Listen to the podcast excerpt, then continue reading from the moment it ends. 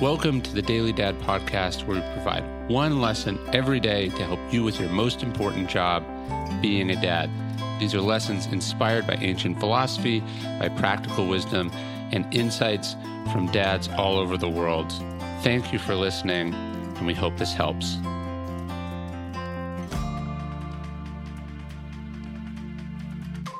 The lives of the greats remind us.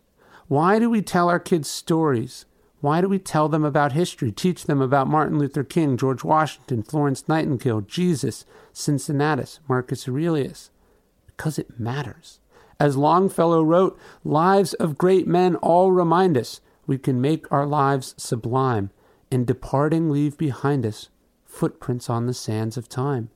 We are trying to teach our kids the most important and pressing lesson of all that they can make a difference, that they can change the world. There's a part of that that can feel cheesy, even naive. There's a part of it that's practically politically incorrect these days, but it matters. Because if they don't believe it, what hope is there of change, of progress? Doesn't our apathy just cede the field to the bad guys? We tell our kids stories to inspire them. That's what bedtime reading is about. It's not just tiring them out before they go to sleep. The point of history class isn't to berate them with evil deeds of old dead white guys.